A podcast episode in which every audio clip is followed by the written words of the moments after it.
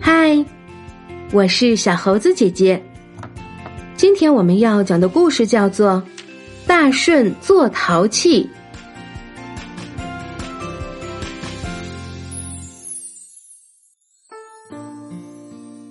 小朋友，你知道陶器吧？陶器就是用土烧成的器具。今天我们日常用品中的锅、碗、瓢盆等器具大多是不锈钢、铝或塑料做成的。古时候这些厨房用的容器可几乎都是陶土烧成的呢。在更古老的原始时代，人们最初是用葫芦瓜瓢、竹筒、蚌壳等来装东西的。后来有聪明的人发现泥土被火烧烤后会变得很坚硬，就开始模仿瓜瓢、竹筒的形状，做出各种容器，再放在火上烧硬。据说陶器就是这么来的。做陶器是一项专门的技术。传说我国古时候一位伟大的帝王舜就是做陶器的能手呢。舜年轻的时候，因为继母和弟弟象的陷害，被父亲赶出了家门，不得已只好到离家很远的山东一带自己种田养活自己。有一天，舜耕完田，坐在河边休息，河水潺潺地流着，鱼儿自由自在地游着，河边的泥土细细软软的，摸起来真舒服。舜顺手抓起一把泥土放在手心里玩，捏着捏着，不知不觉竟捏出一个饭碗的形状。嘿，这河边的土这么黏这么细，又很少小石子，做陶器还蛮不错的嘛。舜一高兴，又随手捏出一个小杯子，一个盛汤用的钵，捏了一个又一个。天渐渐暗下来，舜还蹲在河边认真地捏着。从那天起，舜干完田里的活就埋着头做陶器。他先到河边去挖土，回来后认真地揉搓，再依照自己的意思捏出碗、缸、瓮等各种形状来。捏好形状，把它们放到一个小土窑里，用很大很旺的火烧。烧好后，在上面画上各种图案，再烧一次，做出来的就是坚硬的陶器了。舜不管做什么事都很用心，即使是一个壶把或是一个小小的盖子，都小心仔细地捏了又捏，修了又修，非到完全满意不罢休。他也常常外出去寻找更好的土，又把土窑改高一点，加厚一点，这样烧出来的东西就更加耐用了。可是耐用的陶器大都比较厚比较重，有时候挑个水缸到河边取水，都会把人压得喘不过气来。舜常常想，有没有办法使陶器变得又轻又耐用呢？于是舜又到处去寻找更好的泥土，找了又找，终于发现了一种颜色灰黑的泥土，摸起来细得像粉，捧起来也很轻。舜不禁高兴地自言自语道：哦，这正是我要的泥土。他就改用这种泥土来制作陶器。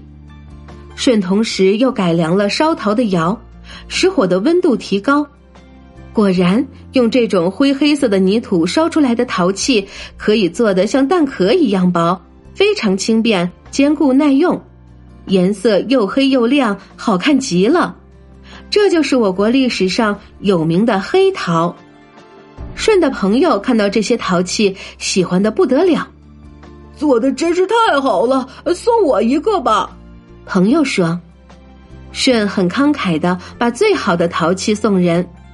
朋友拿着这些陶器回家装米装水，用好久都不会坏，不禁暗暗佩服舜的手艺高妙。一传十，十传百，远近的人们都知道舜有一套做陶器的好本事，纷纷跑来向他要，或是用别的东西跟他交换，把舜的小茅屋挤得热闹极了。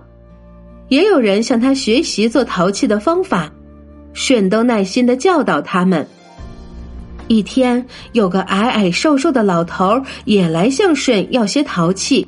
他对舜说：“我是特地从长江的南方来的，走了好几个月的路了。”江南？舜不禁吓了一跳，那有几千里路远呢？难道你们那儿没有人会做陶器？舜很好奇地问。老头哼了一声说：“哼，有啊，好多人做呢。那些人一个个都是没良心的东西，为了赚钱，把东西做得又粗糙又脆薄，用不了几天就裂的裂，破的破。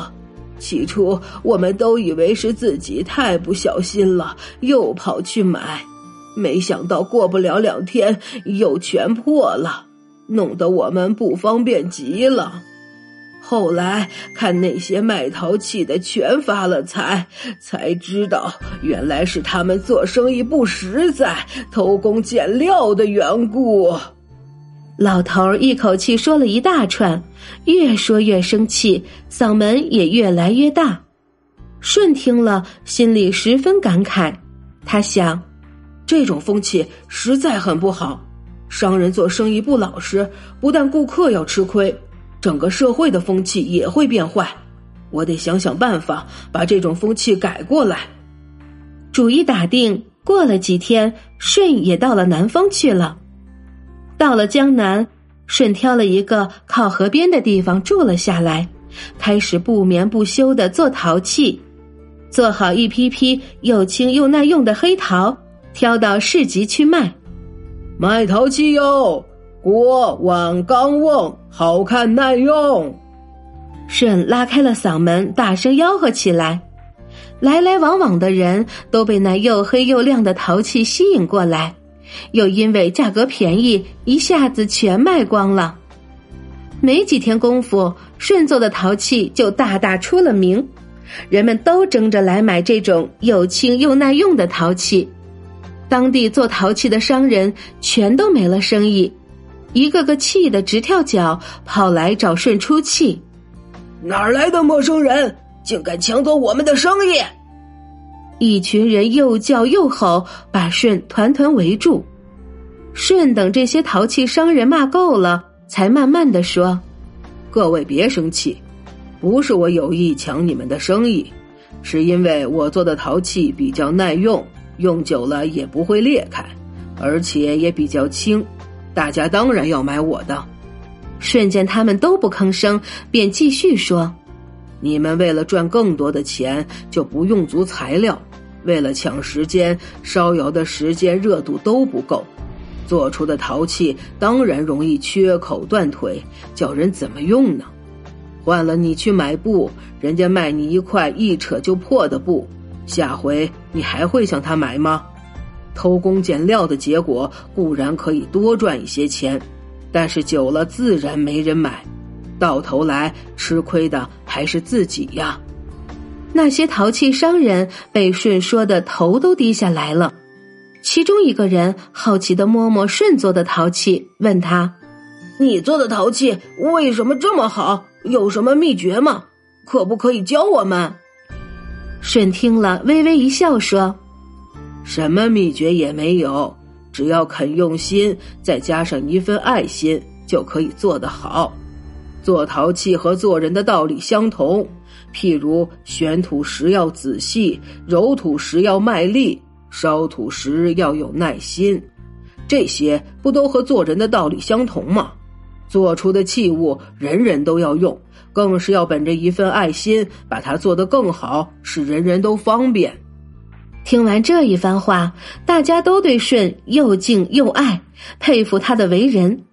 这些陶器商人回去以后，果然受了舜的感召，做陶器时不再偷工减料，每个人都把陶器尽量做得又轻又结实又耐用，他们的生意也渐渐好起来。舜看见这样的情形很高兴，便收拾行李回山东去了。临走的时候，那些陶器商人都已经和舜做了好朋友，他们依依不舍地拉着舜的衣袖说：“谢谢你教了我们做陶器和做人的道理，对，如今我们不但做生意做得好，内心也常常觉得平安快乐呢。舜在做陶器这件事情上，充分表现了他的善良与仁厚，所以赢得大家的爱戴。后来连尧都知道了舜的德行，就把王位让给了他。舜果然成为了一位仁厚爱民的好帝王。亲爱的小朋友，黑陶的质地非常细密，比起彩陶来，制作技术已经改进不少。这是人类器物文明发展的一个重要阶段。故事中舜提示制陶商人的那段话，就是商业道德，对于今天的社会也是很实用的呢。